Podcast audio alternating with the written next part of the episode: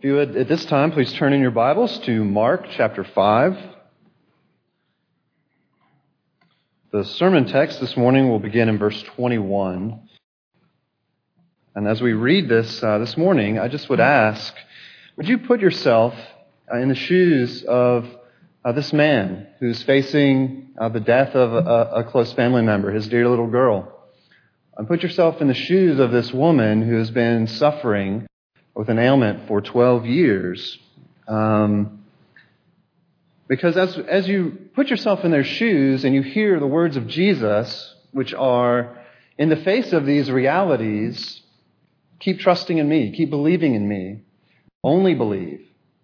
Uh, there is a human, there's a human element of that that does sound absurd to us in the face of such realities, because we know those. We all have faced those realities. And so there's a human uh, part of us that bristles at those words because they are difficult, they're terrible. Uh, death is our enemy. And yet Christ offers hope, a hope grounded in his own power. So let's uh, keep that in mind as we read. Put yourself in their shoes.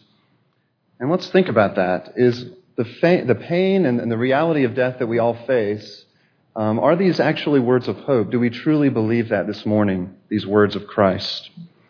So, Mark 5, we'll read 21 through 43. And when Jesus had crossed again in the boat to the other side, a great crowd gathered about him, and he was beside the sea. Then came one of the rulers of the synagogue, a Jairus by name, and seeing him, he fell at his feet and implored him earnestly, saying, My little daughter is at the point of death.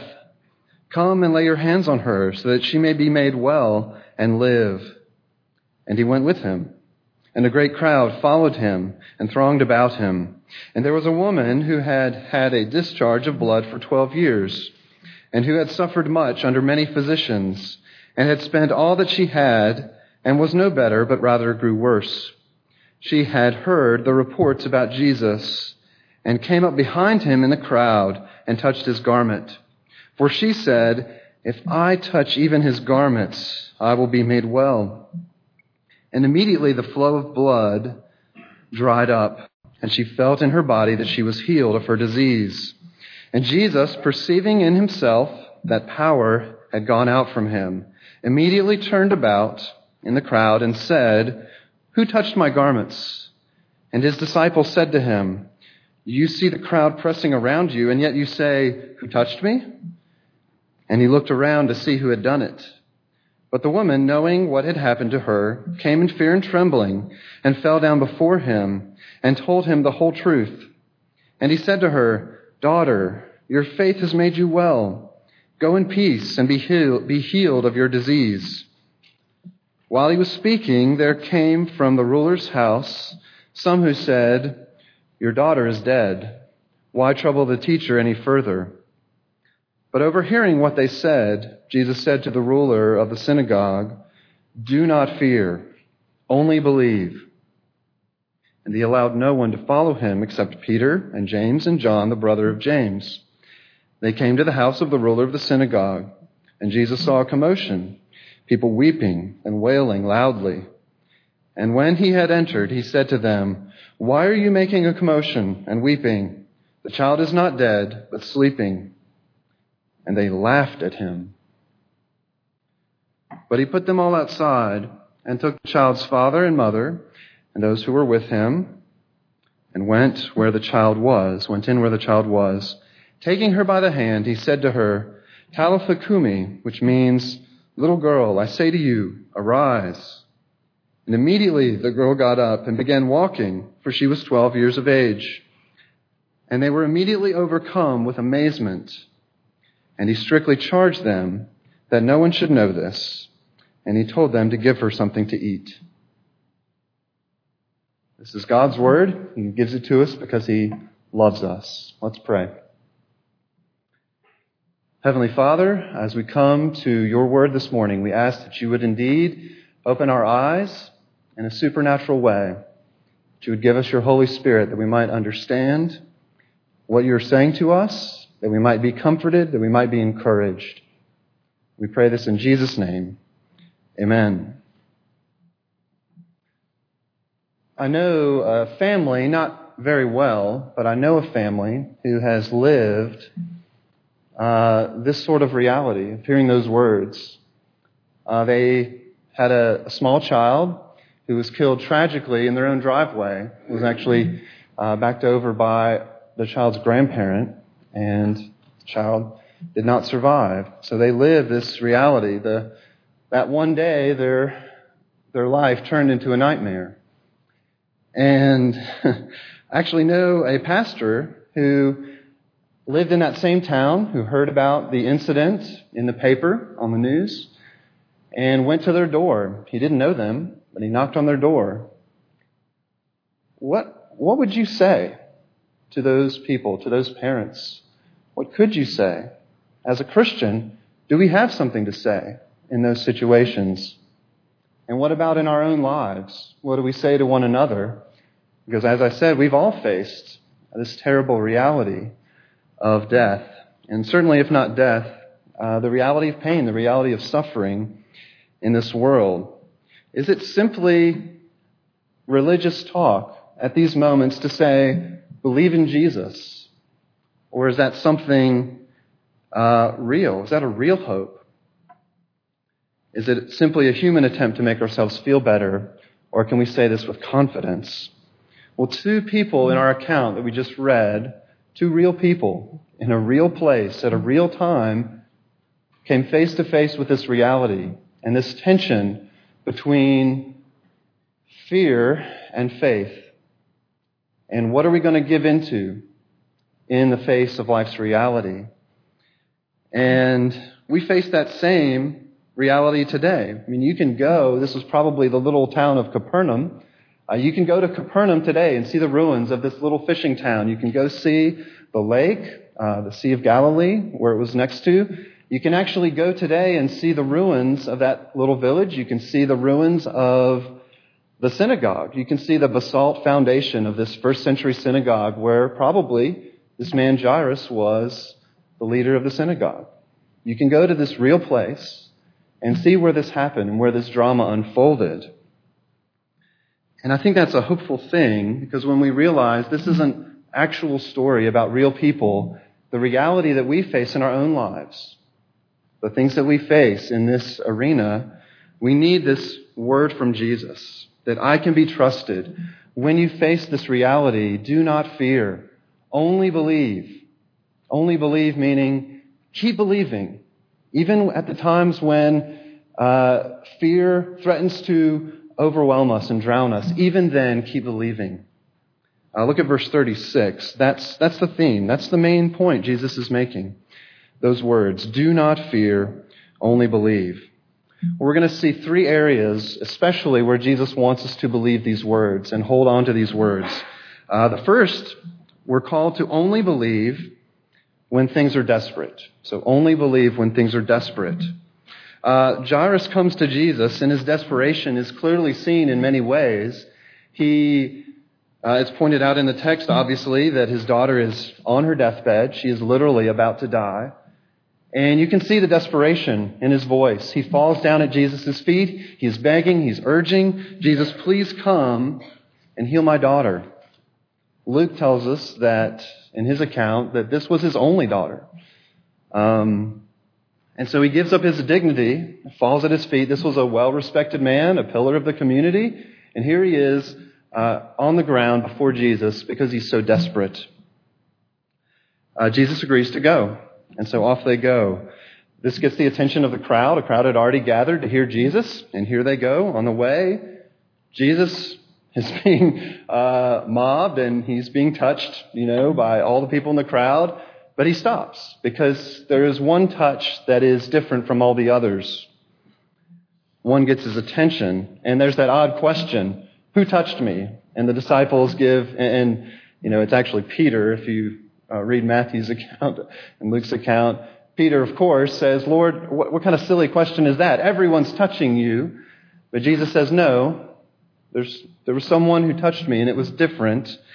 So this woman comes and falls before him, and she's afraid, but he gets her to tell her whole story.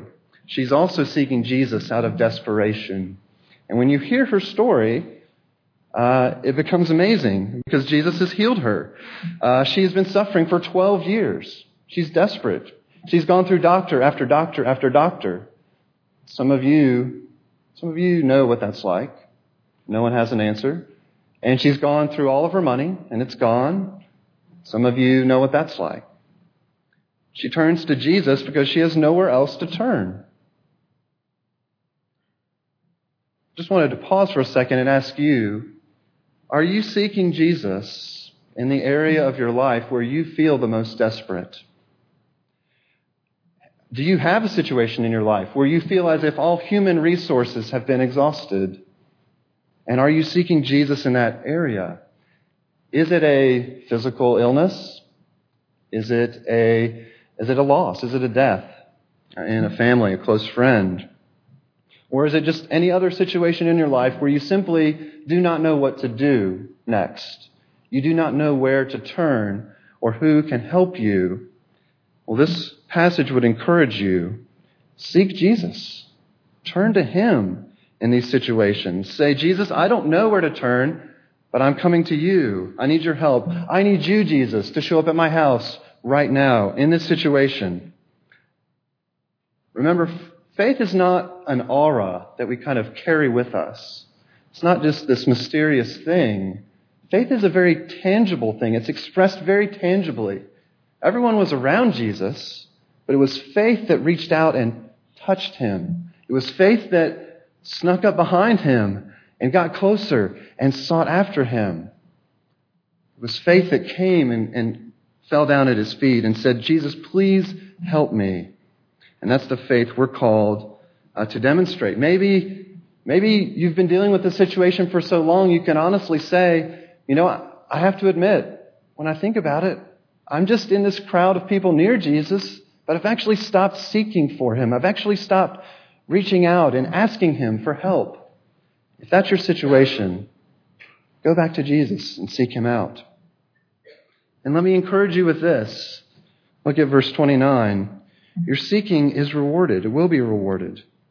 Verse 29 Immediately the flow of blood dried up, and she felt in her body that she was healed of her disease. Jesus' power is that potent um, in contrast to all human wisdom and all human resources that were completely exhausted, one touch from Jesus's, uh, one touch from Jesus, and she's healed. And look at verse 34.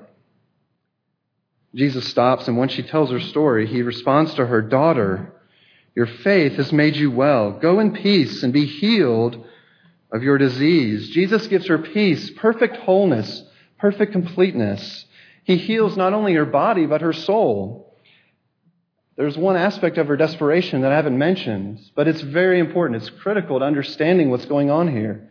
Because she was, had this flow of blood, according to Leviticus, the Levitical law, she would have been ritually unclean. Uh, what that would have meant is that she would not have been allowed to come to worship with God's people because of this and it was a ritual state. It had nothing to do with her, her morals or her character.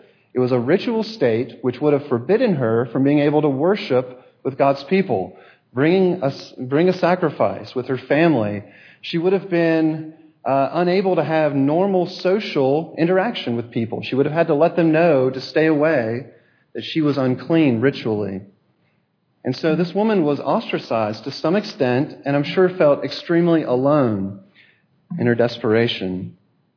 And Jesus looks at her and says, Daughter, daughter, you belong. You're not alone. You belong in my family.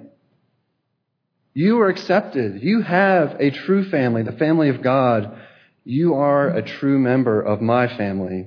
And Jesus commends her faith. Your faith has saved you. Uh, you can get a sense of the beliefs of the day. You know, if I can touch the hem of his garment, a lot of times power and healing was, was associated in that culture with holy people and holy places and holy things.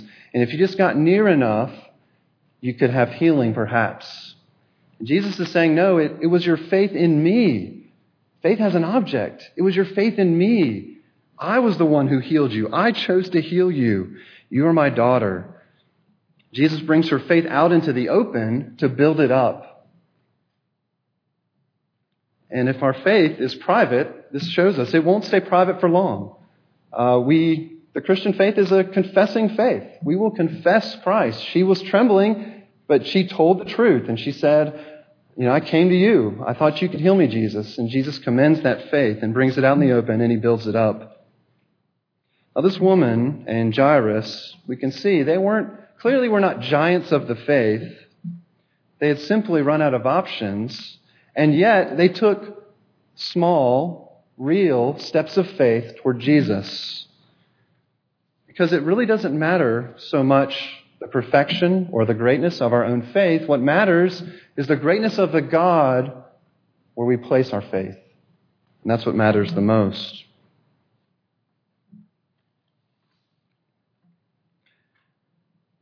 So only believe when things are desperate. Number two, only believe when faith is tested even further. Now, when Jesus stopped and talked to this woman, imagine what Jairus must have been thinking at this moment.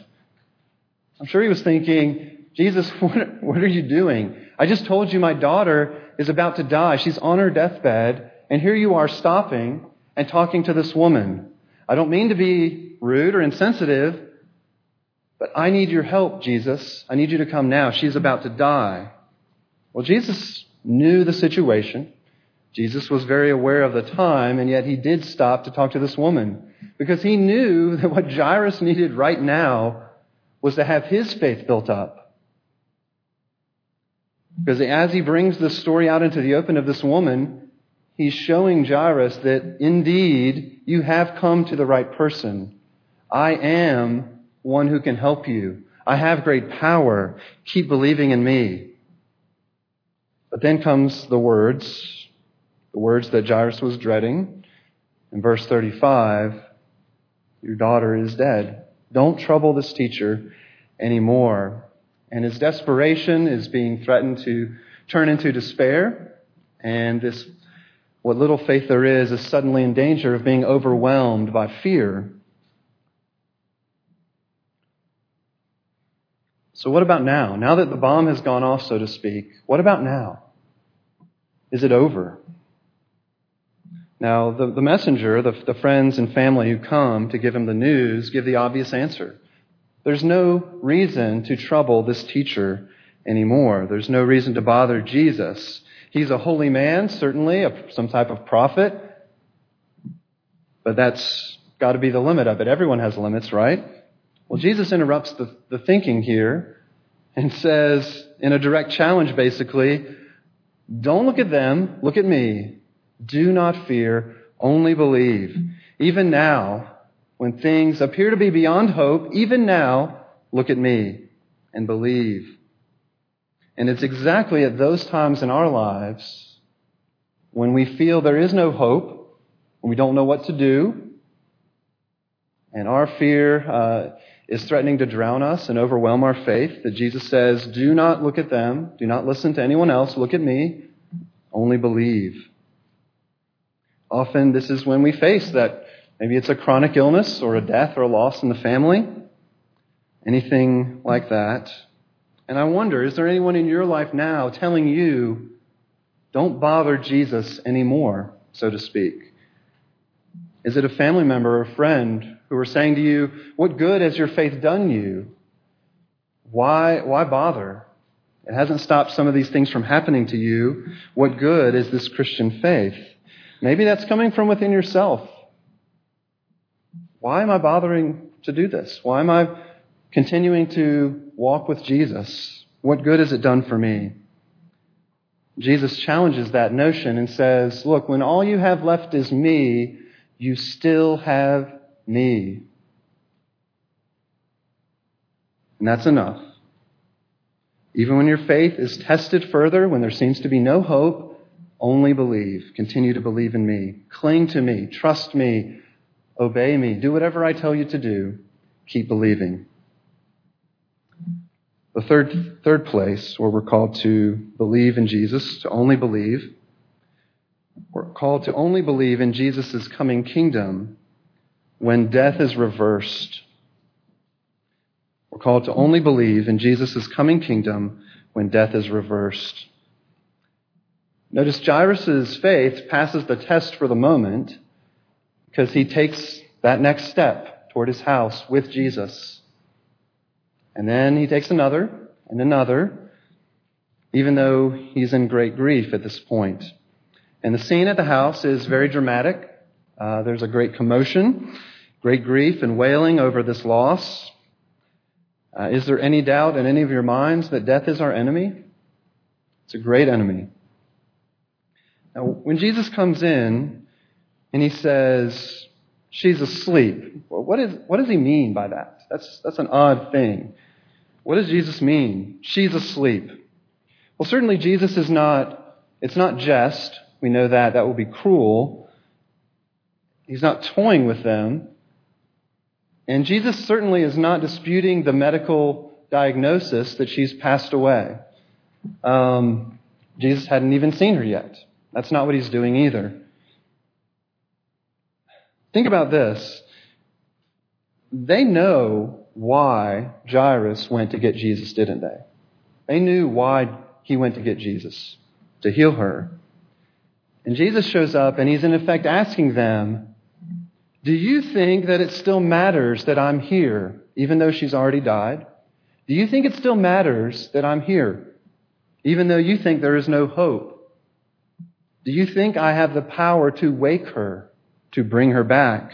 It's a statement of his power over death. And they bristle at it.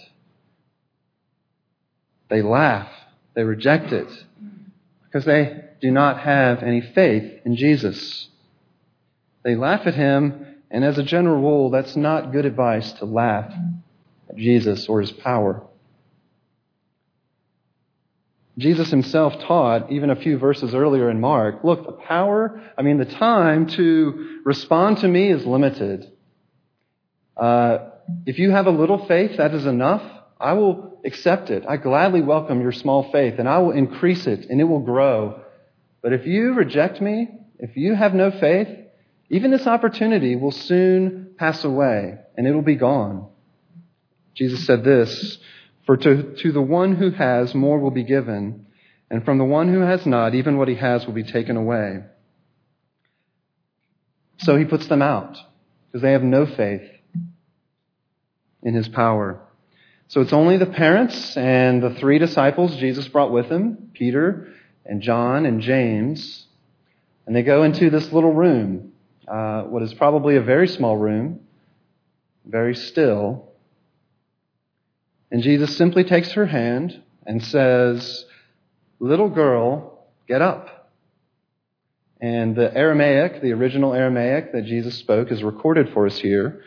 I'm sure Peter could not get those words out of his mind, even if he had wanted to. Uh, we know that Mark based his gospel on Peter's preaching and recollections of Jesus and what he did. And so this is, these are the actual words that Jesus said. These are not magic words. It's not like he's saying abracadabra. These are Aramaic words, normal words that just mean little girl, arise, get up.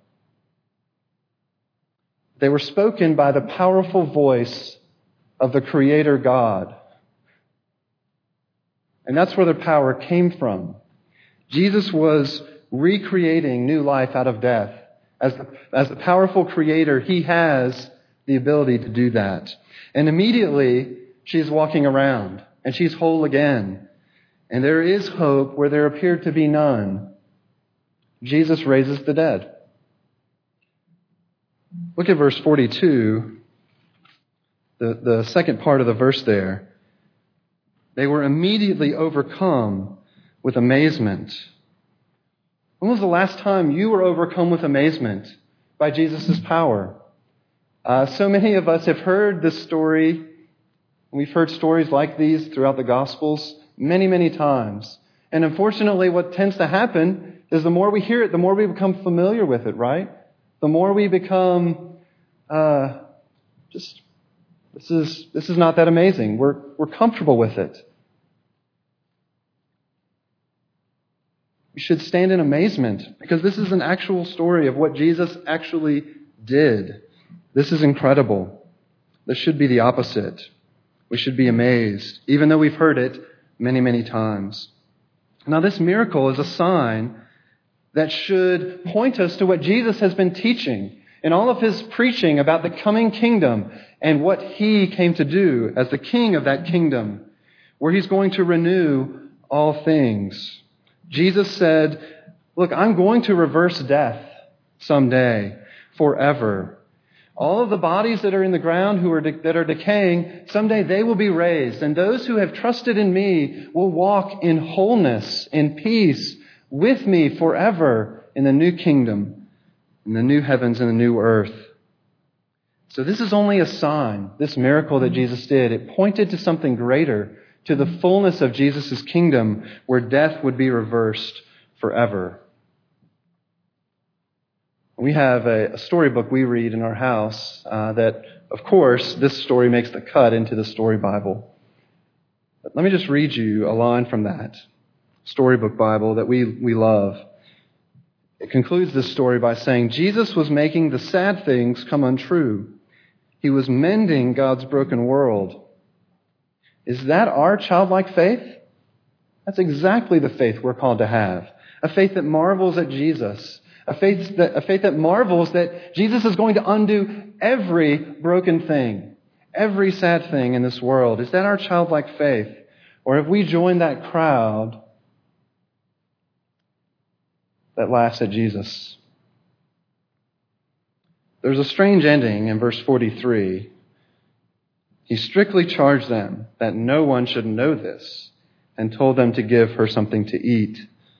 Now, why does Jesus not want them to know? Well, clearly Jesus traveled around and he preached and he wanted people to know about his kingdom and who he was.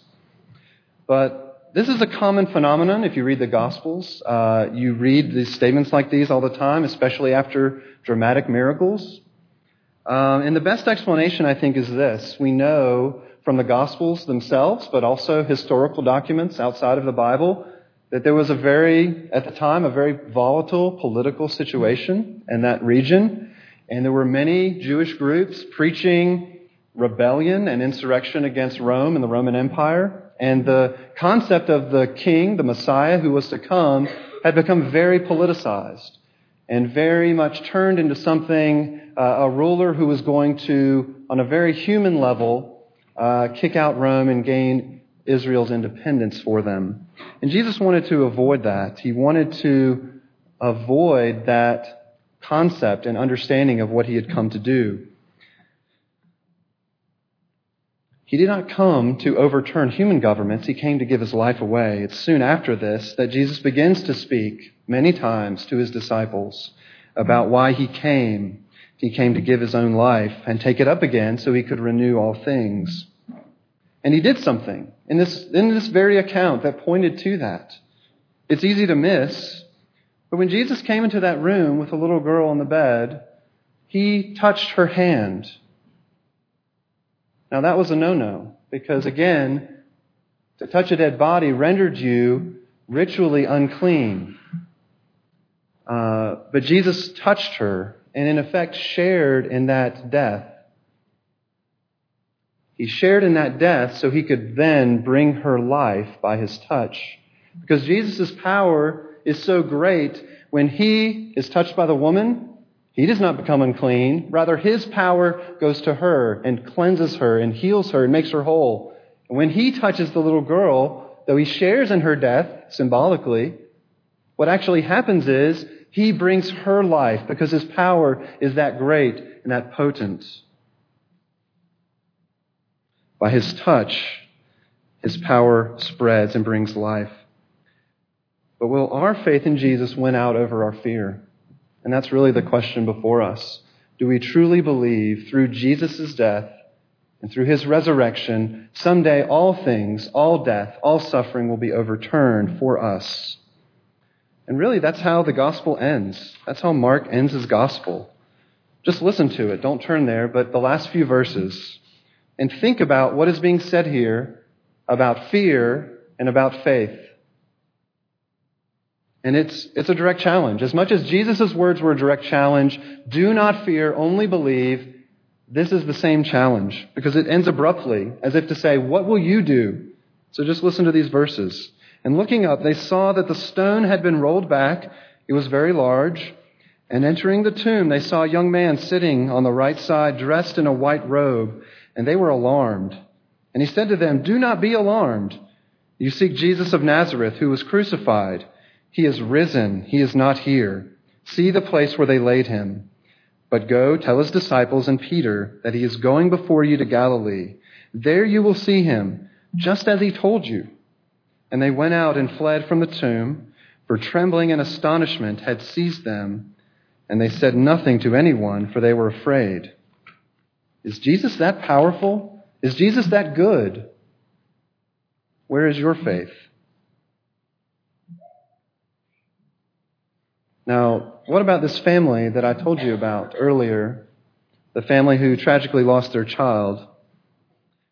I told you the pastor I know uh, knocked on their door. It wasn't the first thing he said, but what did he say? Eventually, he got around to talking to them about Jesus. And he said to them, I know you must feel like you have no, uh, no one else to turn to. Maybe you feel there's no hope even in this situation. But do not give in to your fear. Seek Jesus. Turn to Jesus. And I promise he will help you. Even now, especially now, when your faith is tested even further than you can imagine, only believe.